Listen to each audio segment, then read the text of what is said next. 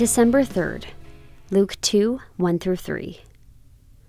In those days, a decree went out from Caesar Augustus that all the world should be registered. This was the first registration when Quirinius was governor of Syria, and all went to be registered, each to his own town. Our Christmas passage reveals that Luke carefully researched and wrote an orderly account of Jesus' life and ministry. Luke included world rulers and historical dates so that we could be confident in the accuracy of what he recorded. Throughout the pages of Scripture, we find empires, leaders, and lands. Today, we can access encyclopedias or reference works to study the people and places mentioned in Scripture such as Caesar Augustus or Syria of the ancient Near East.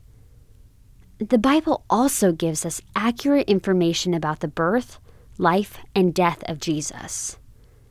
The scripture records Jesus' claims to be God and his proof of those claims by breaking natural law, performing miracles, and ultimately displaying his power over sin and death by rising from the dead. When you read the Bible, remember you are reading a historically reliable document. Although we may not like what the Bible says at times, we cannot deny that it is true.